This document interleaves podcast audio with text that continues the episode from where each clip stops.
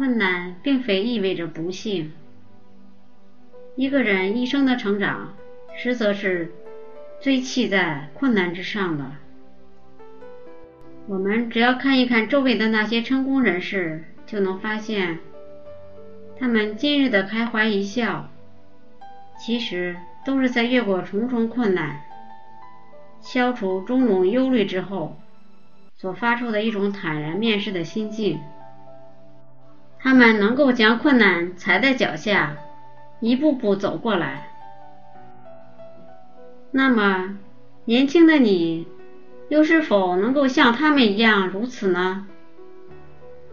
在闲去之时，我非常喜欢读哲学家威廉·詹姆斯的文章。他曾经忠告我们，要勇于承认事情就是如此，能够接受发生的事实，就是能克服随之而来的任何不幸第一步。接受困难，承认事实，其实并非是一件很难的事。很多时候，困住我们的往往是我们的心。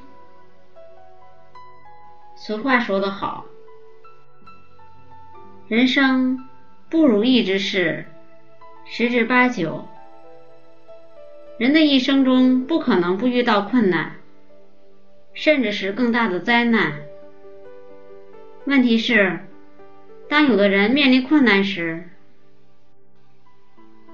他们并不把这当作是一次不幸，反而把它当作是一种突破自我、锻炼自我的机会。而这样的人，往往能最先冲出重围。走向成功。俄勒冈州有一名叫伊丽莎白·康林的女性，在经过许多困难后，终于学会了坦然的面对事实。她说：“在庆祝美军在北美获胜的那天，我被告知我的侄子在战场上失踪了。后来，我又被告知。”他已经死了，我悲伤的无以复加。在此之前，我一直觉得生活很美好，我热爱自己的工作，又费劲带大了这个侄子。在我看来，它代表了年轻人美好的一切。我觉得我以前的努力，现在正在丰收。现在，我整个世界都粉碎了，觉得再也没有什么值得我活下去了。我无法接受这个事实，悲伤过度，决定放弃工作，离开家乡。我把自己藏在眼泪和回忆之中。然而，就在我清理桌子。准备辞职的时候，突然看到一封我已经忘了的信。几年前，我母亲去世后，这个侄子寄来的信。信上说：“当然，我们都会怀念他，尤其是你。不过我知道你会支撑过去的。”我永远也不会忘记那些你教我的美丽的真理，永远都会记得你教我的要微笑，要像一个男子汉，承受一切发生的事情。我把那封信读了一遍又一遍，觉得他似乎就在我身边。仿佛对我说：“你为什么不照你教给我的办法去做呢？